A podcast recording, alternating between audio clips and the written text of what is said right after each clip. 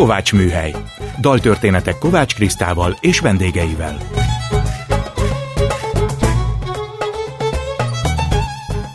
Jó estét kívánok, Kovács Kriszta vagyok, ez itt a Kovács Műhely. Gombhoz a kabátot, daltörténetek másként. Most az egyik korábbi vendégemet kérem meg, hogy válasszon olyan kedvenc zenét, amiből a beszélgetésünk elindulhat. A mai műsorindító dalt Perger Guszti választotta. Következik Santana Gitano című száma.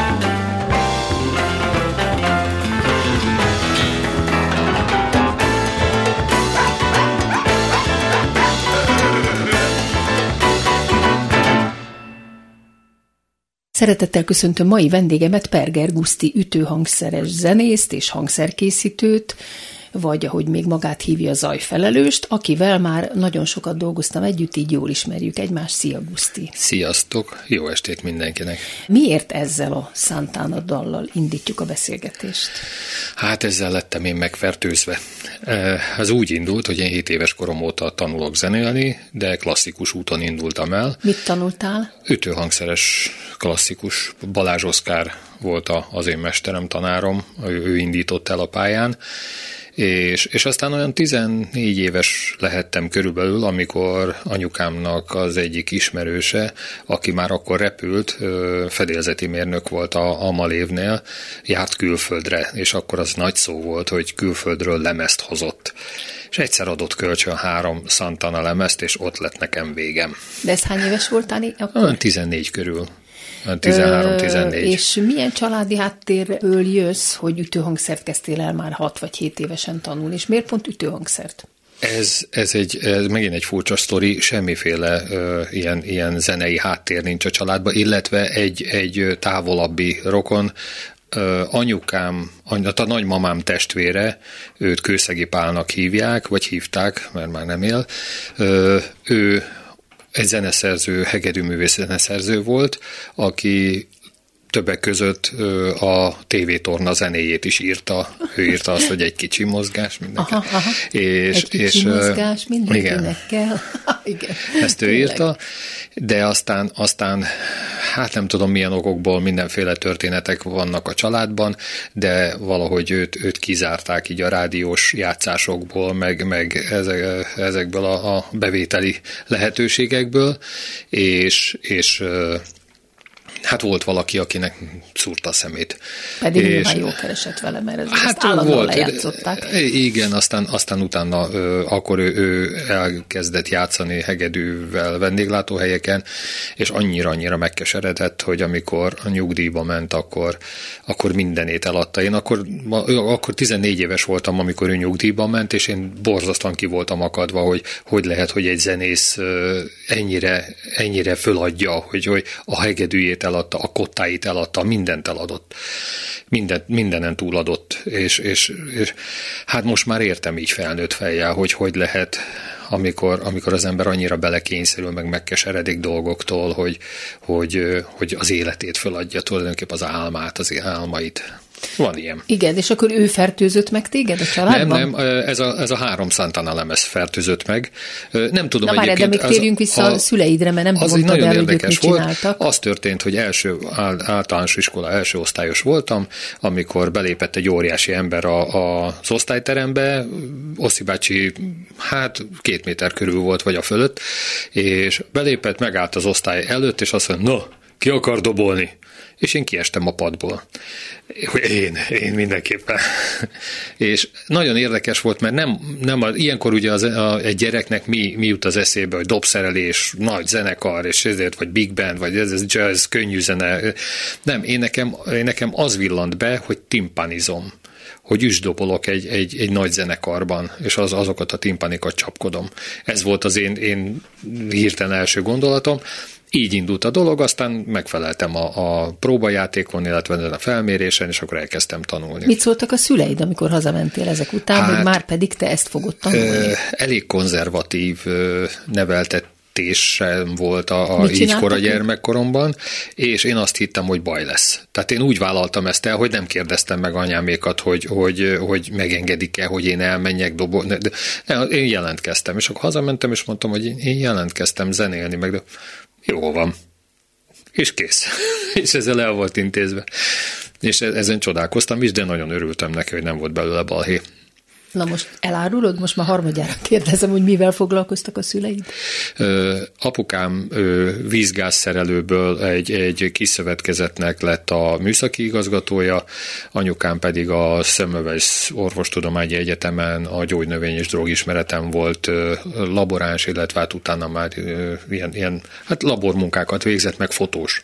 És ők milyen zenét szerettek, mert azért gondolom szerették a zenét. Hát ők inkább ezeket a slágereket, ez a, a, Hollós Ilona, meg, meg hát nem is tudom kik voltak. Én nagyon sokat úgymond diszkóztam nekik annak idején, mert ők nagyon szerettek táncolni, meg ilyen kis budik voltak nálunk, és akkor én cserélgettem a lemezeket, akkor még ugye a bakelit lemezeket. Is igen, igen, igen. Én Jaj, meg voltam helyes. a diszkos, aki pörgette ott a, a cuccot.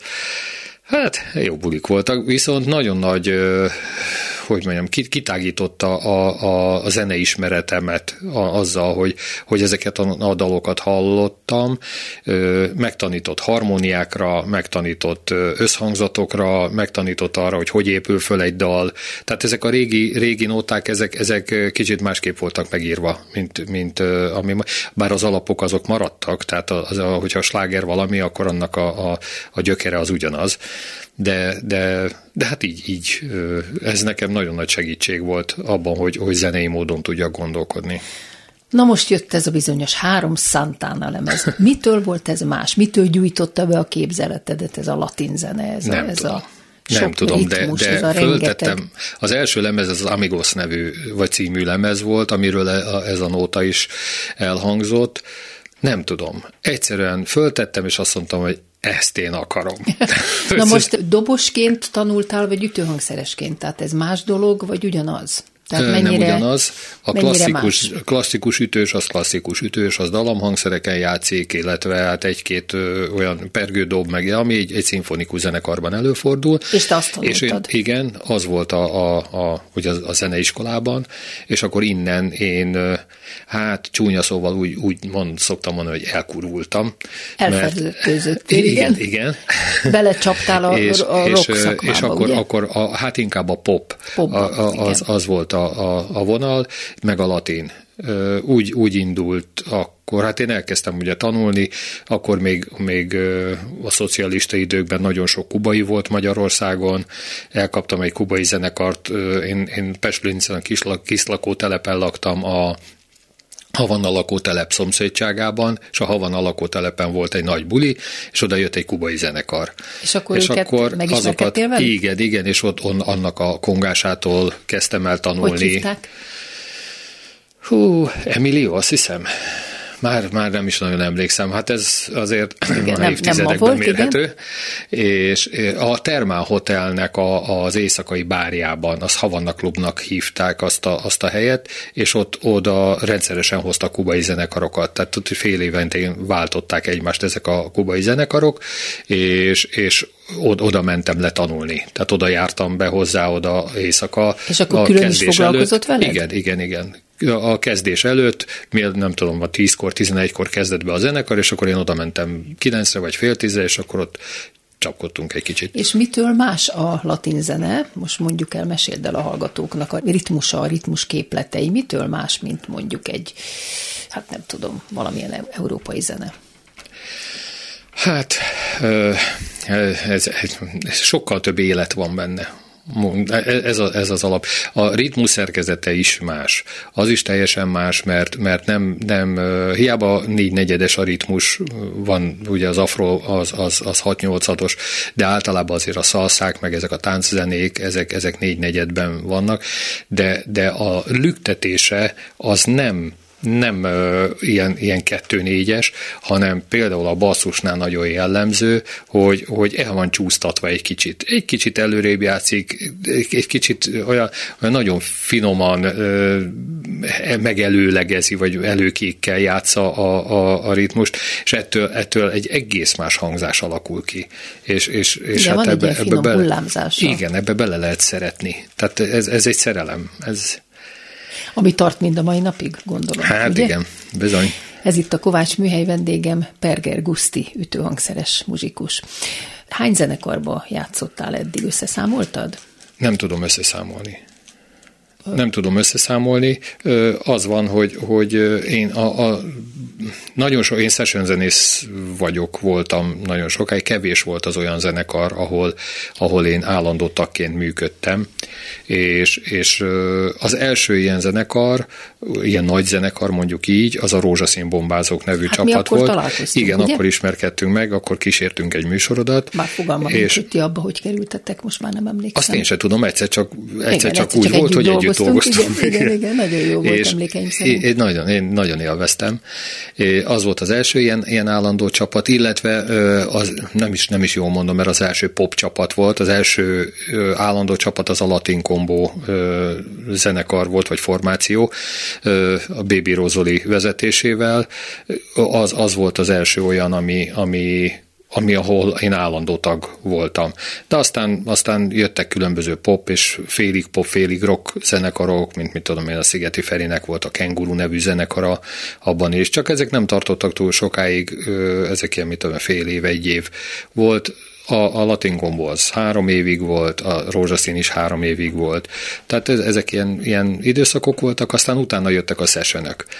És a session az ugye produkcióra, vagy egy turnéra szól, Úgyhogy hogy ezek jöttek, lefutottak, elmentek, és ebből rengeteg volt. A 90-es évek, 2000-es évek eleje az, az, az, az rengeteg ilyen, ilyen csapattal. És ma, hát én láttalak téged az atlétikai VB megnyitóján, és ott egy Igen. dob együttessel jöttetek, nagyon látványos volt, azt meg akartam tőled kérdezni, ugye, mert onnan tudtam, hogy kiraktad a Facebook oldaladra, Igen. na mondom, megnézem a Gusztit, hogy mit csinálnak, és nagyon látványos volt, és arra gondoltam, megkérdezem tőled, hogy ilyenkor ki csinálja meg a koreográfiát és a zenét, tehát az, hogy milyen ritmust játszotok. Nyilván ez az alkalomtól is függ, hogy körbe kell menni, de hogy történik az ilyen? Hát ennek nagyon nagy hagyománya van ennek a műfajnak, ezt úgy hívják, hogy batukáda szamba. Ez a, a, az a fajta szamba, amit a, a a karneválokon játszanak, ott annyival szebb a dolog, hogy nem ilyen rondaszőrös pasik jönnek, mennek dobbal a nyakukba, hanem mennek előttük ezek a nagyon szép kerekfenekű lányok, és, és kis tollaskáikat rázzák.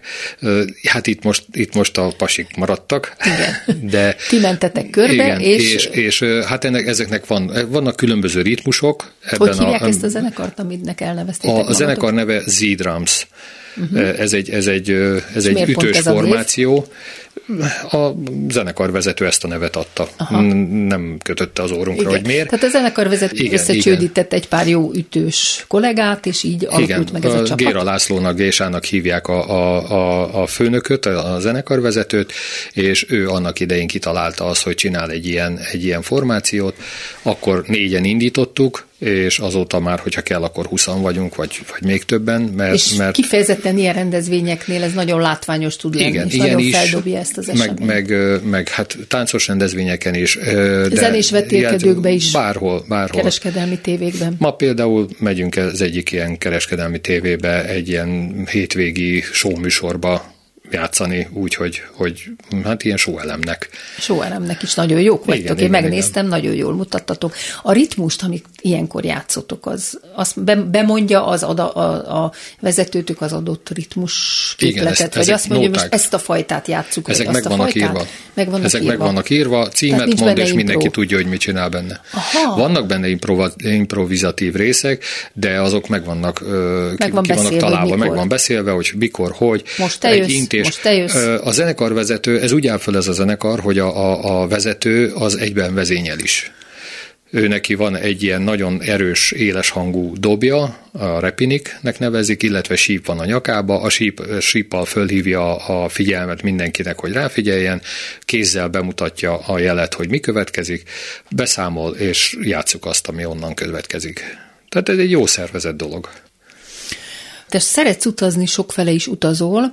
Utazóként is szoktad keresni, akár turistaként is a különleges és egyedi ütőhangszereket, amit esetleg csak abban az országban találsz, és azokat gyűjtöd és hazahozod?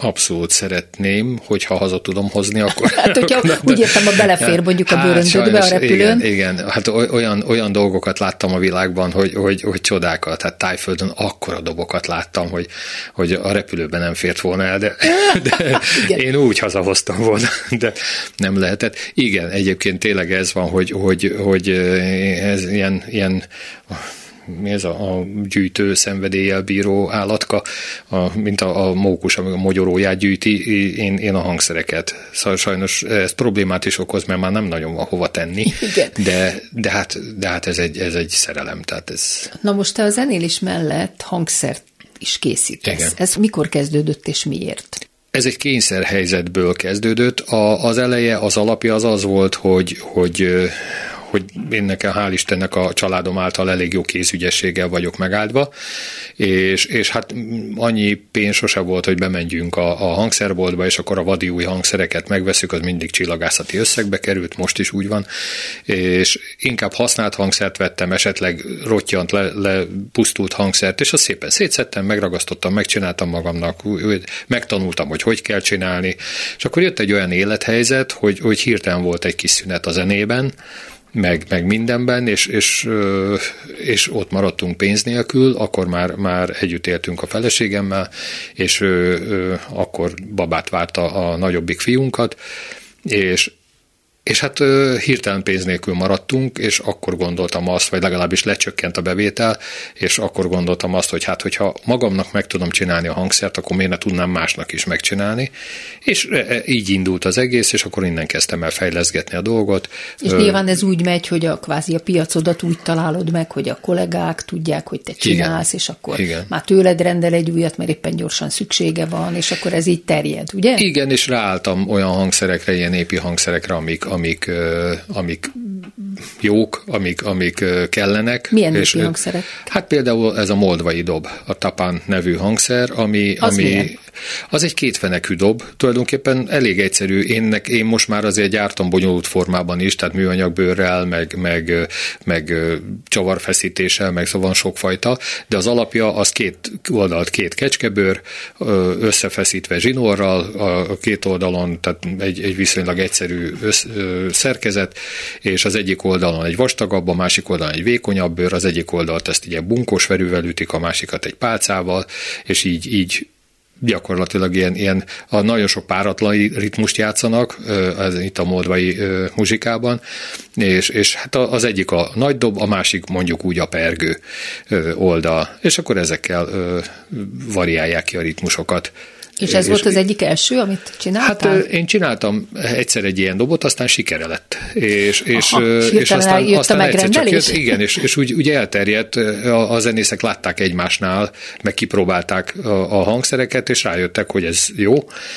És akkor egyszer csak jöttek a megrendelések, és azóta is, hála Istennek, azért, azért jó híre van ezeknek a hangszereknek. Hát a dobokról a korábbi műsorunkban meséltél, és egyáltalán az összes ütőhangszernél úgy gondolom, hogy nagyon sok úgy alakult ki, de mondta nem így van, hogy amit az emberek találtak, és jó hangokat adtak ki, és akkor bármiből lehet tulajdonképpen ütőhangszert csinálni, ami kíséri Igen. az embereket. Hát Oszi bácsi erre azt mondta, hogy, hogy kérdeztük, hogy mi az, hogy ütőhangszer? Azt mondta, hogy na, ott van az a két bot, üsd össze. Ritmust ad? Lehet vele ritmizálni? Igen. Na, akkor az ütőhangszer, nem? Tehát tulajdonképpen bármiből Bármi. lehet. De itt azt mondtad ebben a korábbi Kovács Műhely műsorban, amikor meséltél a dobokról, a legfontosabb indián hangszernek a dobnak saját gazdája van. A hangszer nem más, mint testének kiegészítője, amivel a szellemvilággal kapcsolatba léphet. A dobot a szent embernek, varázsló sámán magának kell elkészítenie meghatározott anyagból. Más anyagból készül a harci dob, mint a halotti gyászdob, vagy az ünnepi díszdob. Sötét kemény fákat a harci halotti dobokhoz használnak, szeridebb anyagokat, színeket az öröm hangszereihez. A dobosnak együtt kell élnie hangszerével, éreznie kell ritmus ritmusát. Ez ma is így van? Igen, bár manapság már azért szoktak ezzel lazítani, de, de hát mondjuk úgy, hogy akkor a, a, a spirituális élet az, az kicsit mást jelentett, mint manapság. Manapság is van súlya, de, de akkor sokkal-sokkal komolyabban vették ezt a dolgot, és tényleg valóban maga készítette a sámán a dobját. Én speciál ismerek olyan nem sámánként működő, de gyógyítani tudó embert, aki fölhívott engem, és megkérdezte, hogy hogy kell sámándobot csinálni. Mondtam, hogy mire kell, mondta, hogy hát ő úgy szeretne gyógyítani ezzel, mondtam, hogy az elég veszélyes dolog, azért tudja. De aztán a végén addig-addig kérdezősködött, amíg elmondtam, hogy hogy kell, megcsinálta a dobját, és azóta is működik de, de ez fontos, nagyon, nagyon, az ember is nagyon fontos, az ember energiái is nagyon fontosak Igen, egyébként valóban így működik, hogy, hogy a sámán maga csinálja a dobját elejétől végig, még ha segítséget kap hozzá, akkor is a saját energiáit viszi bele a hangszerbe, és akkor, akkor lesz az jó hatású. Ez itt a Kovács műhely, elérkeztünk a műsor feléhez, és a következő dalt is Berger Guszti hozta nekünk, mégpedig Gloria Estefan Mi Tierra című dala következik.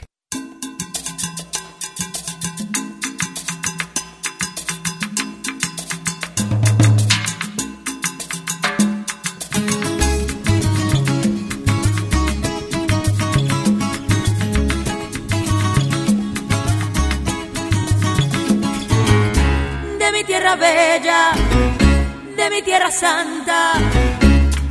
Oigo ese grito de los tambores y los timbales al cumbancha. Y ese pregón que canta un hermano que de su tierra vive lejano y que recuerdo le hace llorar.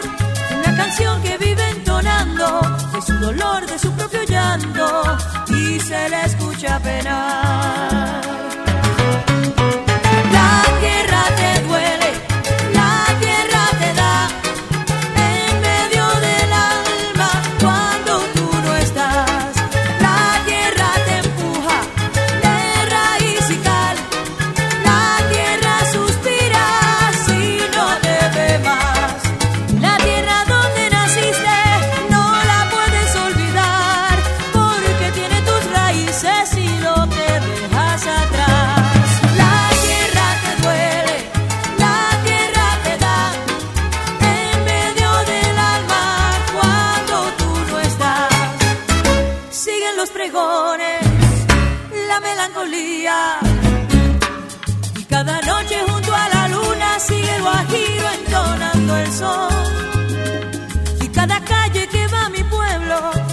Tiene un lamento, tiene nostalgia como su voz.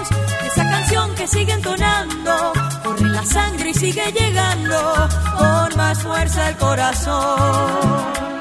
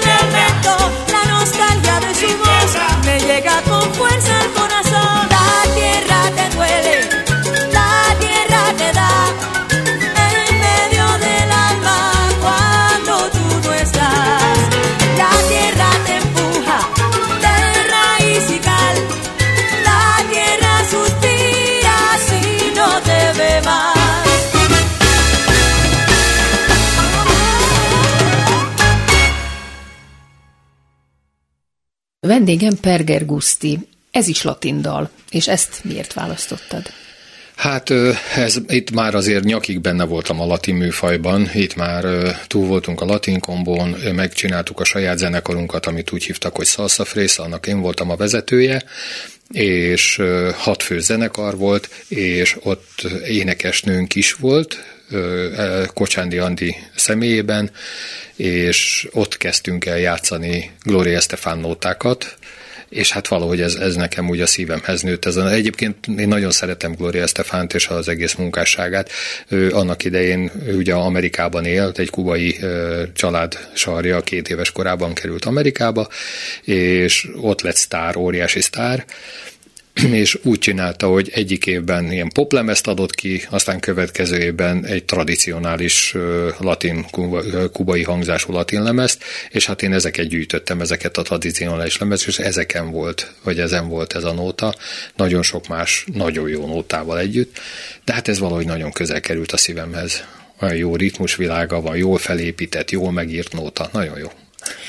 Na hát akkor térjünk vissza a hangszerkészítéshez, mint témához. Azt mondtad, valahol a szakmában eltöltött 30 év alatt számos gyártó sok különböző hangszerén volt szerencsém játszani, rengeteg tapasztalatot szerezve ezzel. Ez azt jelenti, hogy egy hangszerkészítő cég ilyenkor megkeres téged, hogy próbáld ki ezt a hangszert, és utána véleményezt, hiszen találtam ilyen oldalt, ahol a te szakmai véleményed végig elemzi azt az adott hangszert, mindenféle kahont, meg nem tudom, rengetegféle, ahol annak az ütését, meg annak az erősítését, vagy éppen a dobverőkről írsz szakmai véleményt, ez hogy történik? Ez általában igen így, hogy, hogy tudják, hogy én játszom ilyen hangszereken, megkeresnek, próbáljam ki, használjam, mit tudom én, egy hónapig, két hónapig, és, és mondjak róla véleményt, hogy... Ilyenkor neked tud... is adják a hangszert? Nem, Előfordul, de nem is, nem? nem, is, nem is ragaszkodnék nem? hozzá, akkor már hegyekben állna otthon mindenféle egyforma hangszer, vagy egy, egy, egy, egy dolgot tudó hangszer. Nem, de egyébként nagyon sokszor van az, hogy én, én kiválasztok egy hangszert, egy hangszerboltban rendesen megvásárolom, és, és azt használom, és arról alkotok véleményt. Nagyon sok zenész kolléga van, dobosok közül főleg, akik, akik vásárolnak egy dobszerelést, próbálgatják, bőrcserélnek, és azt mondja, hogy ez nem tetszik. Sajnos Magyarországon nagyon kicsi a lehetősége annak, hogy az ember bemegy egy hangszerboltba, és ott ilyen süket szobákban fölállítanak neki egy dobszerelést, meg még egy dobszerelést, meg egy harmadikat, és akkor ő ki tudja választani azt, hogy melyik hangot szeretné. Ez egy bizonyos ismeret, ismerettségi szint fölött mondjuk azt meg lehet tenni, hogy az ember sok kollégát ismer, olyan dobjai vannak, amit ő szeretne kipróbálni, akkor addig dorombol neki, amíg, amíg egy színpadon vagy egy, egy próbahelyen kipróbálhatja, és akkor megengedi a másik, hogy kipróbálja.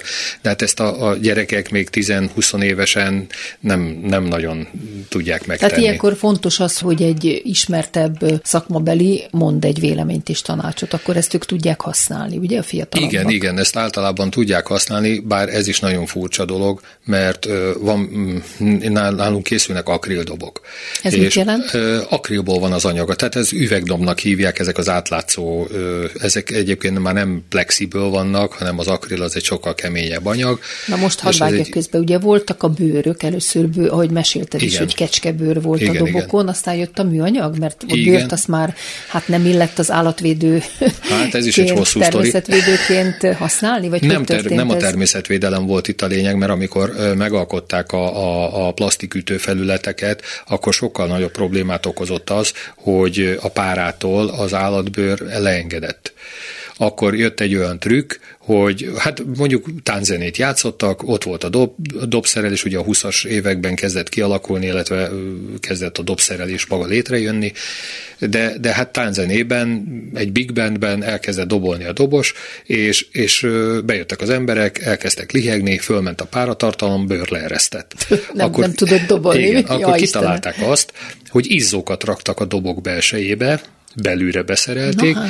és, és amikor, amikor érezte, hogy ereszt a, a, a bőr, akkor fölkapcsolta a lámpát. Akkor az belül megmelegedett, kiszárította a bőrt, följebb ment a hangja, amikor már elég elérte azt a magasak, akkor kikapcsolta a lámpát. És akkor így játszott vele. Igen. igen, és nagyon-nagyon ötletes, de hát ezt kivédte a, a műanyag, hogy, hogy műanyagból csinálják. A... Azt igen, azt egyszer fölhangolja az ember, azt az, az sokára engedi el a hangját. Most mi a különbség a műanyag és az akril között? A, a bőr az egy teljesen más műanyagból készül, az ütőfelület, a, az akril az pedig egy vastag, egy 6 mm-es anyag, amiből maga a test készül, a dobtest készül, és, és hát ez nem annyira elterjedt, azért, azért ismert a dobosok körében, de azért félnek is tőle, mert azért csak műanyag, hát nem a fa, meg a fának a kellemes meleg hangzása, viszont egy, egy jó használható és nagyon látványos, nagyon látványos dolog, és nálunk ilyen készül, és visszatérve így a, a hangra, hogy sokan fáznak tőle, nagyon szeretnének ilyet, de félnek tőle, hogy, hogy milyen hangja lesz meg. Hogy ilyenkor azt szoktam mondani, hogy én nem hallok a te füleddel, és nem vagyok a te akusztikai környezetedben. Itt van egy dobcuc, vidd el, hallgass meg oda, ott, ahol te szoktál dobolni, ahol egyébként a saját dobszerelésed hallgatod, hallgass meg, hogyha ott tetszik, akkor, akkor jó, hogyha nem tetszik, akkor nem kell. Akkor Tehát nem... te odaadott próbára is a vevőidnek Van egy olyan cucc, igen, amit oda szoktam adni. Cuccot, és aztán akkor legalább el is igen, döntik. igen. Tehát próbaidőre oda. Hát öntsék el ők, igen. Annak hát semmi igen. értelme, hogy sok százezer forintot ráköltenek egy olyan cuccra, amit utána, utána ott állnak, és nem tetszik. Igen, és nem szeretik. Az, igen, az nem jó. Nagyon. Részt vettél a Magyar Dobkészítők találkozóján, ennek mi volt a célja, és miért kell ilyet szervezni? Ezt Varga Bálint kollégám szervezi, ez már a második volt. Ő neki valahogy az eszébe jutott az, hogy, hogy, hogy van, volt több ilyen dobos találkozó, ugye a dobos farsang is, meg a, a ceglédi dobos gála is minden évben volt 20 éven keresztül. A, sajnos a, a ceglédi szervező Kármán Sanyi bácsi ő, ő itt hagyott minket, de, de hát a, a, a Martonosi Gyuri, illetve most már a Laci a fia által szervezett farsang az minden évben megvan, de hát ott, ott kiállítók vannak, jönnek a sok-sok ember, megnézi, amit tud, kipróbál, ott sok-sok kereskedő is van. Bálint azt találta ki, hogy a gyártók találkozzanak, akik Magyarországon dobok vagy ütőhangszerek gyártásával foglalkoznak.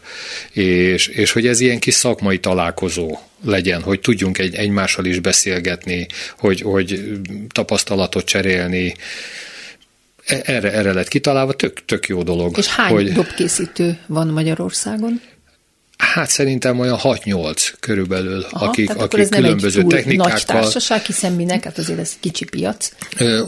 De különböző technikák vannak, illetve technológiák vannak, amikkel dolgoznak. Olyan technológia, amivel én dolgozom, még egy, egy kolléga van, a többiek azok általában tömörfából, vagy ilyen szegmentekből rakják össze És a, így lefeditek a piacot, tehát nem veszitek el egymástól a Hát úgy gondolom, hogy igen, hogy, hogy mindannyiunknak van lehetősége arra, hogy érvényesüljön, bár azért a magyar piac az, az, az nagyon szűkös ilyen szempontból. Tehát az ember azért próbál külföldre is kacsingatni, hát ha. Meg hát olyan termékeket kell csinálni, ami, amit a külföldiek nem gyártanak, például a kínaiak. Hát most térjünk vissza a te zajfelelős énethez is, illetve még előtte, hogy ugye meséltük, hogy volt a rózsaszín bombázók, én ott ismertelek meg, majd aztán hívtalak a saját zenekaromba, ez a Kovács Kriszta Quintet, ezzel jártunk külföldön is, és ez is ilyen hol van, hol nincs, hát mint az összes többi zenekar ilyen, hogy hol van munka, hol nincs munka, hol van koncert, hol nincs koncert, de a mi kapcsolatunk mindig megmaradt, és mindenféle zajfelelősnek is hívtalak a különféle színházi produkciókban. Itt talán most a legérdekesebb kérdezlek téged a Baltazár Színházról, illetve hogy neked mit jelent ez a fajta színházi munka a Baltazárban? Hát ez nagyon, nagyon különleges. Egyébként a Kovács Kriszta Quintet is nagyon különleges számomra, mert, mert olyan, olyan dolgokat csinálok, amit egyébként a popzenében nem csinál az ember. Például és ez, ez egy, gondolsz? Hát én vagyok a dobos, ütős egy személyben, tehát a ritmus szekció egyik fele, mert ugye a másik a basszus, de, de, de hogy, hogy, hogy ez, egy, ez egy ilyen nagyon hangsúlyos, kiemelt feladat, és, és hát itt azért meg kell felelni. Nem úgy van, hogy elsumákolunk a dobos mellett, hanem, hanem hanem, hanem itt ott, ott kell lenni. Igen, és igen. Ezt, ezt, ezt élvezem nagyon. A Baltazár Színház egy, egy még, még furcsább, vagy hogy mondjam, eddig, eddig nem is volt ilyen feladatom, hogy, hogy úgy kísérjek színházi darabot. Hát volt, közben... az Antigoni az ilyen volt. Igen, csak, csak ott, ott annyiban volt más, hogy, hogy hogy ott egyszerű volt dolgozni a, a, a, a színészekkel. Hát a profi színészekkel, igen. Igen, igen ott egyszerű volt, itt, itt sok már arra is kell figyelni, hogy, hogy, hogy ők hogy, hogy teljesítenek, vagy hogy éppen milyen hangulatuk van, vagy hogy, hogy tudják. Bár meg kell, hogy mondjam, hogy, hogy így dolgozom más színházban is, nagy darabban, hogy hogy azért le a kalappal. Tehát nagyon, nagyon sok olyan, olyan dolgot láttam, meg olyan eseményt láttam a nagy színházakban, és itt is, ahol, ahol a nagy nevű színészek példát vehetnének itt a srácokról, a Baltazár Színház színészeiről. Mert úgy húzzák ki egymást a, a, a problémából, meg úgy, úgy segítik egymást, meg annyira együtt vannak, hogy, hogy, hogy egyszerűen csodálatra méltó. Hát ezt nem neked kell elmondani, hanem nekem, hogy én azért ismerlek téged ilyenkor mindig a színpadra tenni a többiekkel együtt. Tehát a nézők látják, hogy te ott vagy, és végig kíséred effektekkel, ütésekkel, ja, hát és mindenféle zörejjel és zajjal, tehát gyakorlatilag színészi feladatod van, és úgy is veszel részt, és hát amit én nagyon szeretek, sok évtizede benned ez a fajta érzékenység, ahogy rá tudsz hangolódni a kollégáidra, mert ők most itt a kollégáid Igen. természetesen, és mindenben tudod segíteni, még akár ha szöveget elfelejtik, akkor is finoman be tudod súgni ezt az egy szót, hogy tovább lendítse a dolgot, és akkor megy is tovább, és ezt mindenki el is fogadja. Hát persze, nekem könnyű, mert ott a szövegkönyv előttem. Hát igen, igen, De, igen. Tehát persze, hát ez természetes, hogy, hogy, hogy, hogy, hogy ez, ez így van, vagy ennek így kell lenni lennie. De hát ez, ez, ez így, így ez, ez egy csodálatos feladat egyébként. Nagyon-nagyon szeretem. Na hát ennek nagyon örülünk. Beszéljünk egy picit a családodról, a magánéletedről. Említetted, hogy volt repülős a családban, és a te feleséged is stewardess. Ez egy véletlen, hogy aztán így összekapcsolódott ez az ügy? Én nem tudom miért gyerekkorom óta repülőket magukat nagyon-nagyon szeretem. Igen. Tehát állandóan lestem, hogy, hogy fölzed, nagyon sokat volt, amikor kölyök voltam, ugye Pestlőrincel laktunk, biciklivel nagyon-nagyon sokat jártam Ferihegyre repülőt bámulni. Tényleg? Igen, nagyon sokat. Nagyon sokszor. És, és én ezt mindig nagyon szerettem, aztán az élet úgy hozta, hogy a, a, a, a párom egy e, légiutas kísérő lett. Igen, igen és, és hát ezzel közelebb kerültem a repüléshez, a repülőkhoz annyira nem, de, de, de, de magához. De akkor a... sokkal többet repültél, nem? Mert volt, Ó, volt nektek sokat, egy igen, ilyen kedvezmény, igen, ugye? És akkor igen, nagyon sokat. Mindig sok helyen jártam, ahol, ahova valószínű, hogy, hogy, hogy egyébként vagy nagyon-nagyon sok pénzért juthattam volna el, vagy egyáltalán nem tudtam volna eljutni, de hát ez, ez, egy, ez egy nagyon nagy lehetőség az élettől, meg, meg a feleségemtől. igen, és tényleg csak egy pár mondat, mert az is nagyon érdekes, ugye megszűnt a marév, tehát Igen. húzták a lába alól a Zsuzsának a munkáit, hát, és akkor embernek. most ő Finnországba repül belföldi járaton, ha jól emlékszem, ugye? Igen, igen, ő most úgy dolgozik egy kis magyar légitársaságnál, Base Airlines-nak hívják a légitársaságot, hogy, hogy Finnországban egy belföldi járatot csinálnak, illetve most már, ha jól tudom, kettőt is, Pori és Helsinki között repülnek naponta vagy naponta kétszer. Ilyen, hát a, a finnekről azt kell tudni, hogy ugye hihetetlen sok tavuk van, és ezért nem nagyon tudnak autópályákat építeni. Ezért azt találtak ki, hogy és akkor, akkor repülnek. belül? Igen, Aha. nagyon sok az ilyen kis belső járatok, kis, kis gépekkel. Én autópályát nem építünk, akkor építünk repülőt. És oda is el szoktál menni, és ott is repkedsz vele? Ö, ne, ott még nem voltam. Nem? Ott még, hát az, az ott munka, tehát az nem, nem nyaralás, az ott, ott kimegy, és ott az kemény meló. Tehát, Van két fiad, egyikük sem akar, hát ugye az egyik külföldön él, de mondd el, hogy mit csinálnak, de egyikük sem akart zenészpályára lépni utánad? Zenészpályára nem. De, de a nagyobbik fiam, igen, ő, ő Dániában él, ott végezte az egyetemet, és ott Mit is csinál? maradt. Ő a, a Legónál ő, szoftverfejlesztő. Jó szakma. Aha, tök jó. Igen, igen. Most voltam Jól is érzi magát, szereti. Imádtam. Nagyon jó voltunk Legolandba. nagyon jó volt. Ő, ő, hát ott, ott dolgozik a, a, a nagy Legóban és, és úgy tűnik, hogy, hogy működik az élete. A kisebbik fiam ő most pénteken vette át az okleveles atomenergetikai mérnök mesterdiplomáját. Ez is nagyon izgalmasnak hangzik. Igen, igen. Hát apuka tikkel, amikor a gyerek elkezd mesélni arról, hogy, hogy és akkor a neutronok, meg a ilyen csapda, meg olyan folyosó, meg aha, persze. Jó, hát ez nem igen, kell és neked akkor érteni, nagy kerek szemmel nézek, és pólogatok, mintha érteném. De amatőr szinten azért zenélnek? Ö, vagy tanultak valamilyen hangszert? Ő, ő nem, ő, ő, ő, nem, ő elkezdett, azt hiszem ott én szúrtam el, mert, mert túl korán vittem őt tanárhoz, és, és nem volt meg a megfelelő indítatása. Tehát ő azért akart zenél, mert apa, apa.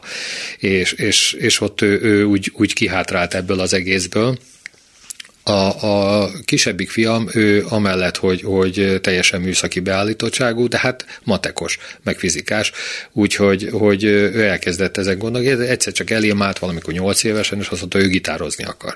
Na. És akkor elvittem őt gitártanárhoz, most olyan szinten gitározik, hogy, hogy én nekem azért leesik az állacskám, nagyon-nagyon jól tudja a zeneelméletet is, mert hogy azt is megette, a, azt a könyvet. Zenekarban nem szállt be, csak ő egyedül és gitározik? nem akarja. És azt nem akarja. Tehát ő és hiába, szinten. Igen, hiába mondom neki. Hát olyan, de egyébként olyan dolgokat csinál, hogy Amerikából egy, egy énekesnő meghirdetett valami, valami dalt, hogy föltett egy énekdallamot, meg egy ilyen kíséretet, valamilyen hozzávetőleges kíséretet, és azt így nemzetközileg kidobta a neten, hogy aki ezt meghangszereli, meg jó dal csinál belőle, az, az, az megnyer, mit tudom én, valamennyi, talán pénzt is, meg, meg valami válveregetést. Azt persze beleírta mindjárt az első kanyarba, hogyha siker lesz a dalból, jogdíj nem jár érte.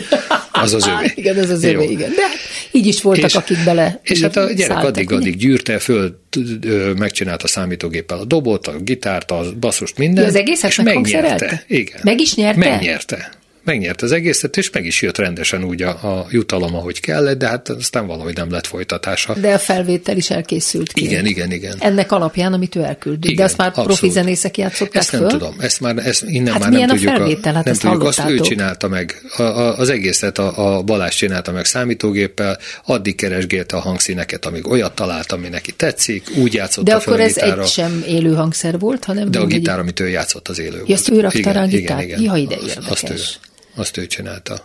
És olyan sem volt, hogy családi zenekart akartuk legalább ketten csinálni? Mert azért az se rossz, hogy egy gitáros kísér egy ütős. Én nagyon sokat gondolkodtam azon, hogy annyira szeretné egyszer, hogyha, hogyha egy karácsonykor egy, egy, mit, egy csendes étel játszanák hát, együtt, minimum, de valahogy, valahogy nem, eddig még nem jött össze, de meg időben kell erre gondolni. Tehát ezt ilyenkor el kell kezdeni már októberben egy kicsit kapirgálni, meg gyakorolgatni, hogy, hogy addigra összejöjjön, és mindig nagyon későn kezdtük.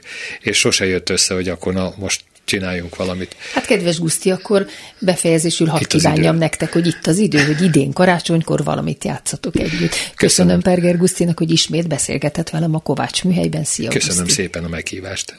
És köszönöm hallgatóink figyelmét Pályi Márk és Horváth Ádám munkatársaim nevében is. Az adás ismétlése ma este tízkor hallható, majd utána az archívumban is bármikor elérhető és podcastként is meghallgatható. Hallgassanak minket vasárnaponként 5-kor, vagy este 10-kor, továbbra is az interneten. Egy hét múlva Vasárnap egy újabb daltörténettel jelentkezik. Kovács Kriszta műsora, a Kovács műhely gompoz a kabátot, daltörténetek másként. A műsor vendége Faludi Judit cselló művész lesz. A Rizdíjas érdemes művész mesél a pályakezdésről, a családjáról, Oncai Csabáról, aki a tanára volt a Zeneakadémián. Kérdezem a zenekari és a szóló zenélés különbségeiről, és a példaképeiről is. Kíváncsi vagyok arra is, hogy melyik zenei stílus áll hozzá a legközelebb. És persze a fiait se hagyhatjuk ki a beszélgetésből. Az ő előadásában halljuk Vivaldi Hámol cselló versenyének első tételét. Viszont hallásra!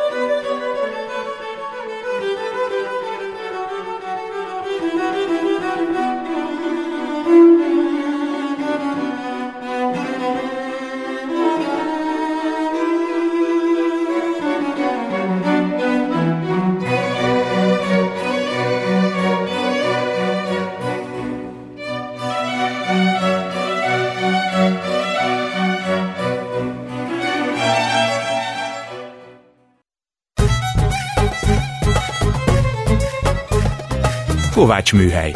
Daltörténetek Kovács Krisztával és vendégeivel.